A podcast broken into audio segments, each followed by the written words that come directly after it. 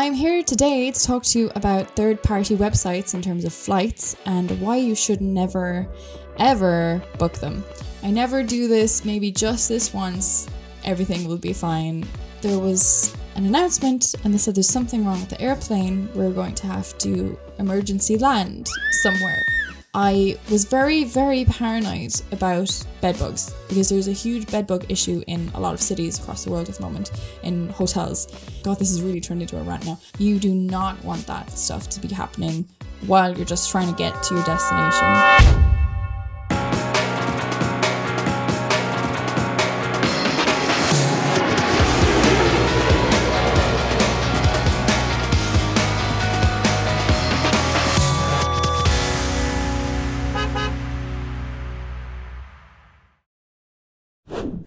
Hello, and welcome to another episode of These Corners of the World Travel Podcast. I am your host, Kelly O'Brien, and I'm a little less professional looking today because I don't have my headphones.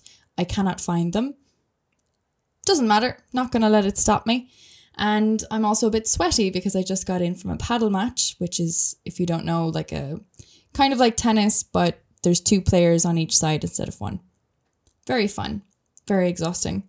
I'm here today to talk to you about third party websites in terms of flights and why you should never, ever book them. I actually just a minute ago went to ChatGPT and said, hmm, give me like a sample script for a podcast episode about, you know, not booking flights through third party websites. And it gave me complete crap. So I'm just going to tell you about my own experience that I had recently uh, last month. And it will be a warning lesson for all of you that I unfortunately, I mean, I say had to learn, but I did, I did know this beforehand. I was kind of, um, my hand was forced a little bit last month.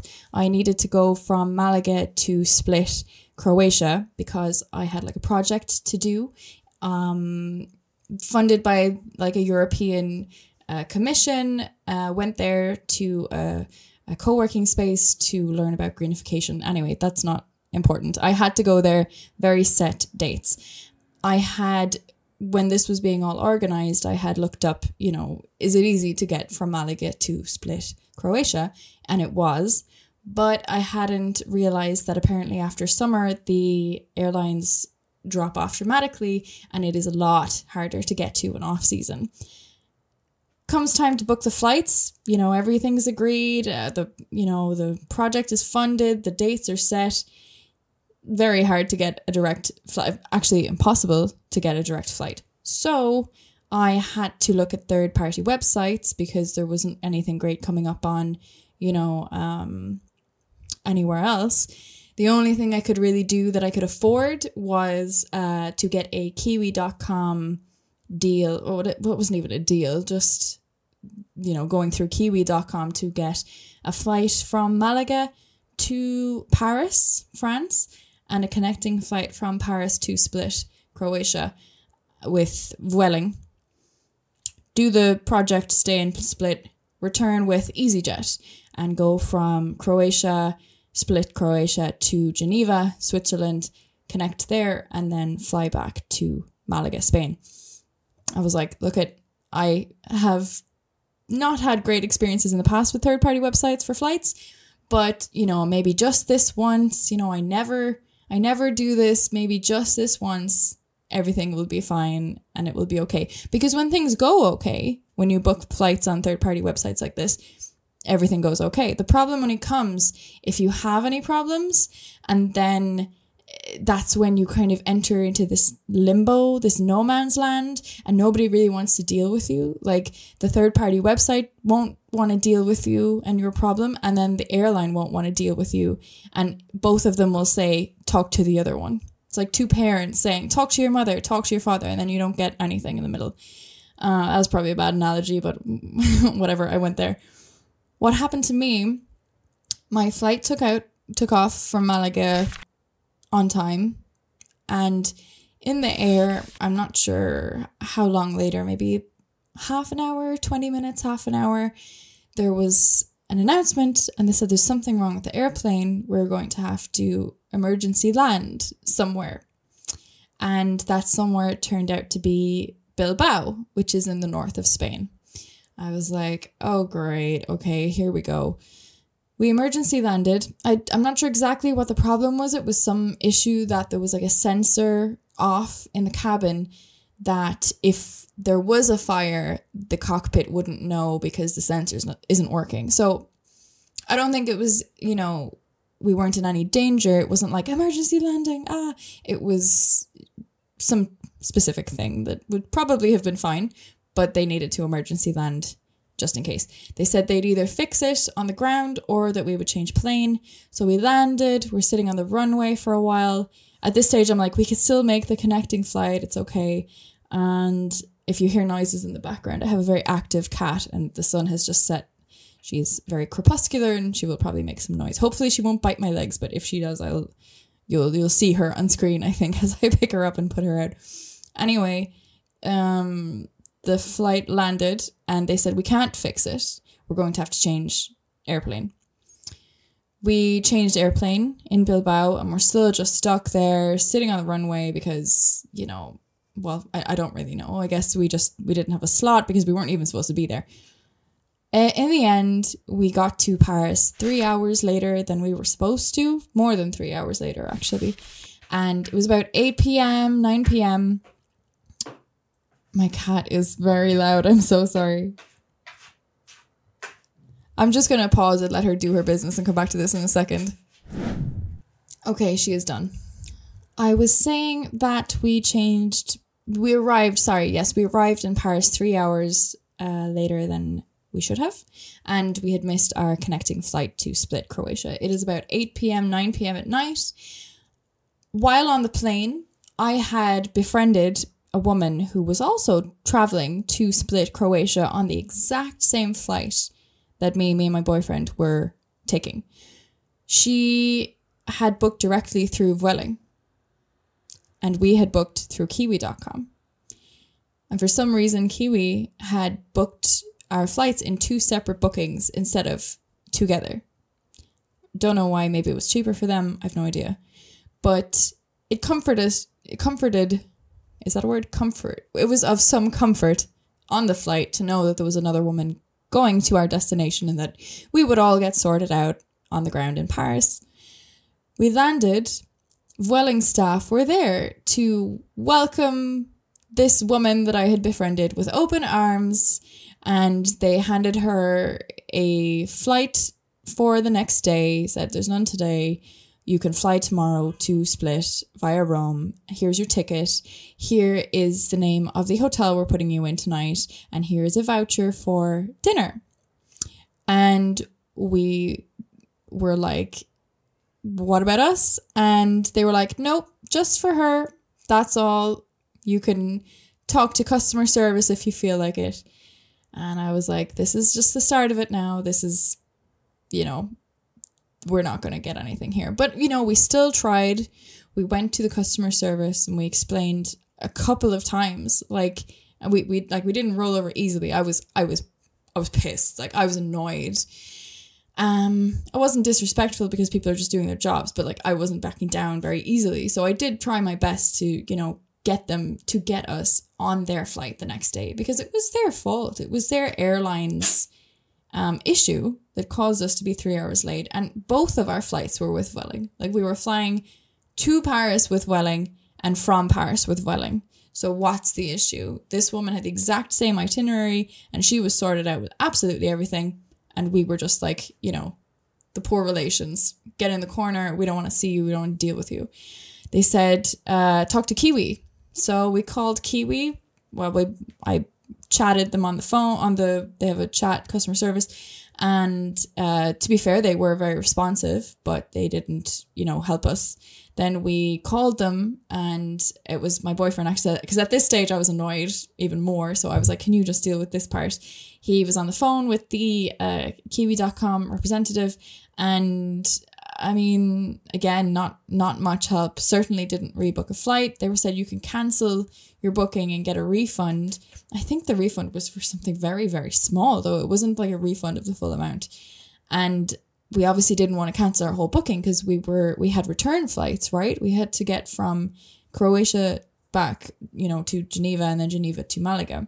So we were like, God, we can foresee issues if we cancel our booking that they're not going to honor the flight we have return, which is a fair, you know, concern.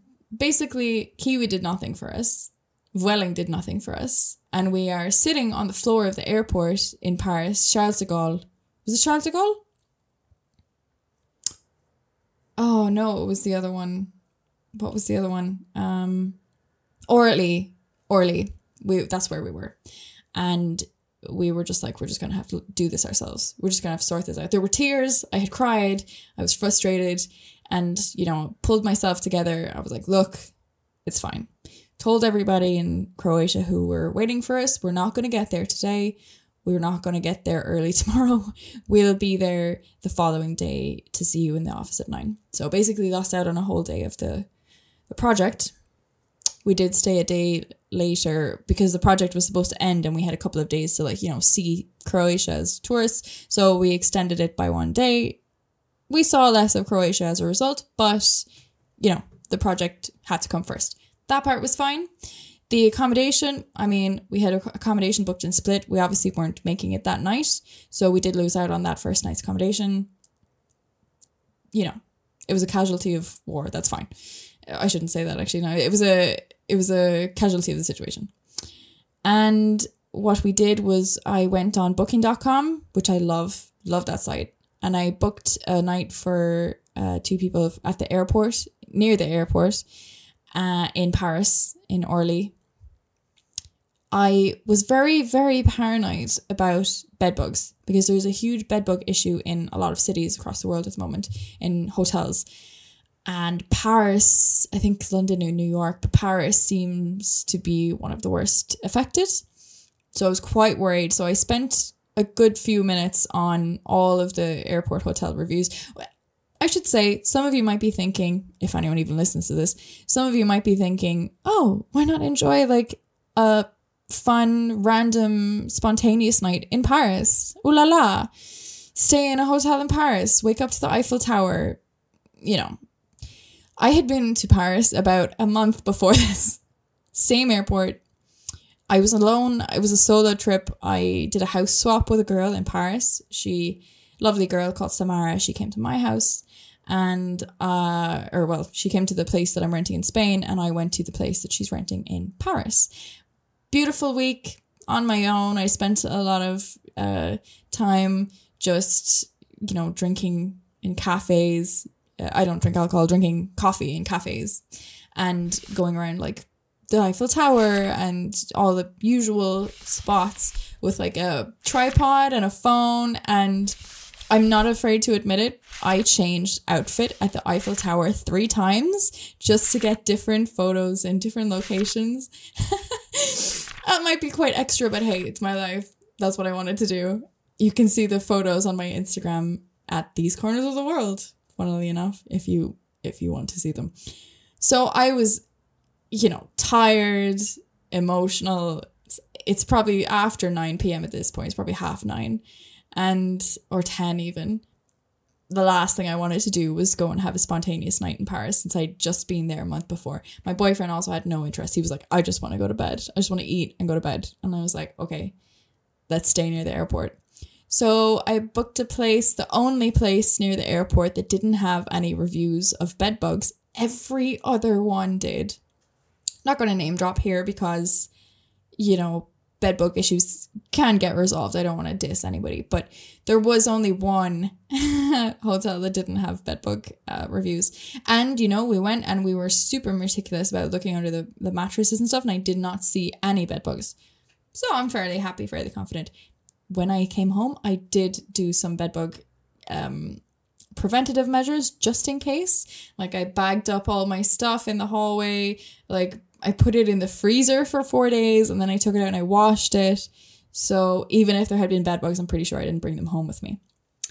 This is an aside to saying how basically we had to alone just regroup and get some other plan. So we had accommodation for the night, and then I went on Skyscanner and I looked for what is the next flight that I can get to Split. If it has to be a connecting flight, that's fine. We'll deal with it. How, when can I get there? And how much is it going to cost me? Because, you know, this is a flight for like either same day or next day. And I was prepared for it to be hundreds of euro. And I think in most cases it maybe would have been, but I think we actually got really lucky because I found a Transavia. Is that how you pronounce it? Transavia? Transavia? Transavia, I'm going to go with. We found a Transavia flight for 80 euros one way each, direct from Paris to Split for the very next day. It was in the evening, but it wasn't, you know, it was it was great. It was direct. Um so booked that, yeah, and went to the hotel, had some food, went to sleep, got up late the next day, worked from, you know, the reception in the hotel, got the transfer back to the same airport, flew with Transavia to Split. Bish bash boom, we're in Split. Everything goes great from then on. And I must say also the return flight that we got via kiwi.com from Split to Geneva, connecting there and getting back to Malaga. Everything went fine there. That was with EasyJet. I think I just said that actually. Loved e- love EasyJet. They're great. I've always had problems with Vueling, I must say, and I've heard a lot of horror stories about Vueling. So this is as much a rant about Vueling as it is via third party um, websites like kiwi.com. They're both at fault because Vueling is, you know, I don't think it's great. Kiwi.com should have helped us basically. They have this thing that they put on their website to try and make people feel at ease. The Kiwi.com guarantee, you know, even if you miss your connection, everything's gonna be fine. It's literally there in in plain English on their website that if you have a problem with your connecting flight, we'll sort it out. They didn't. They haven't. Having come back from the experience, this is last month, I went mental with, you know, how can I stick it to these people who have messed me over, like caused emotional distress. Everything did work out in the end, but like it was like frustrating. And it did cost us money, time, energy, like a lot of stuff. I had to go and like redo the dates of this uh, project that I was even doing. So um, I applied on Vueling's website for compensation for the flight that I paid for and missed. I applied for compensation for the night's accommodation and the dinner um, that we had to, you know, because we missed the flight, we had to stay in Paris for a night. So for that night, I had to do all these separately. I don't really know why. It wasn't a very straightforward process.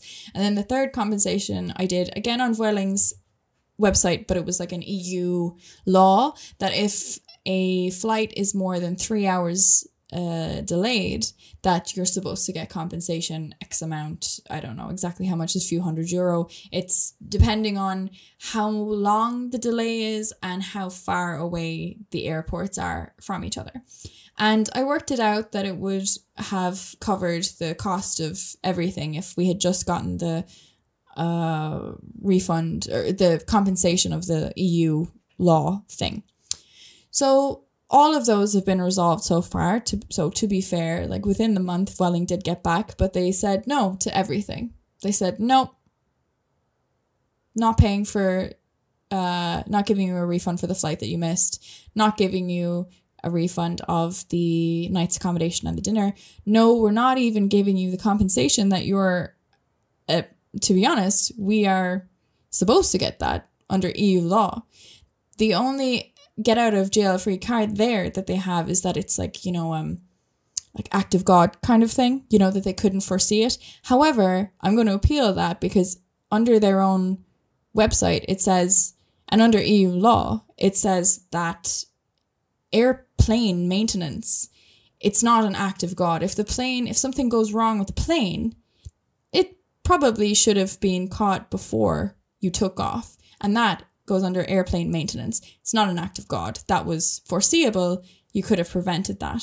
So I'm going to appeal that, and I don't care how many times. God, this has really turned into a rant now. I don't care how many times I have to resubmit that application. I'm going to do it.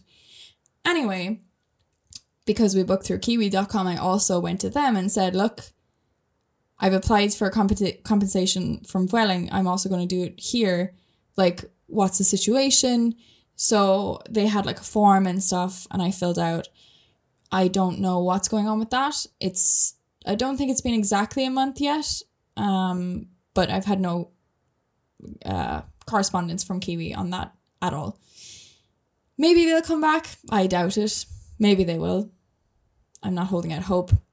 To be fair, it wasn't the worst case. We could have had to pay hundreds of euro to get to Croatia last minute. I'm very happy that it was only 80 euros each. But it was very stressful and it's not like it didn't cost us anything. Like it did cost us uh in well, I've already covered that. Time, money, emotion. so basically what I'm saying is I'm never going to fly Vueling again. You make up your own minds about that. I'm certainly never going to use kiwi.com again. And I'm certainly never going to book flights, definitely not connecting ones, through a third party website ever again. Because it's just when things go wrong, you're passed from pillar to post. Nobody wants to deal with you. You have to sort everything out yourself, and it's, it's, it's just not worth it. It's not worth the stress. So you might be asking yourself, what what do you do? What should you do? How I get flights is I go to skyscanner.com. Oh my god. Skyscanner was like a massive game changer for me years ago when I discovered it because basically it's just great for like filters. You can set where you want to go from, where you want to go to. You can like change, well, obviously, but you can also click if you want direct flights or if you don't want direct flights because often you can get cheaper deals if you have connecting flights. So, for example, I don't know how many hundreds of euro I saved, but it was hundreds of euro. I, a few months ago, had to travel to the United States. And instead of flying from Spain directly to the United States, I connected in Ireland. So I flew from Malaga to Dublin with Aer Lingus, connected there. With Aer Lingus, I flew from Dublin to Chicago, and it was hundreds of euros cheaper. I think entirely that flight leg and the return flight from Chicago to Dublin, Dublin to Malaga, pretty sure it was about 500 euro one person return, which is is actually really really good. Um no, actually, sorry, it was 450, 460 euros thereabout. It ended up being about 500 because I needed to change uh, the date and I had to pay a small fee. Anyway, um, it was way more economical than flying direct. So instead of having to go to different websites of airlines and finding out, you know, what the best combination of flights are, just go to Skyscanner and you put in where you're going from, where you're going to. If you have to have a direct flight, that's fine. You can tick that box. But if you leave it off, they'll come up with combinations for you.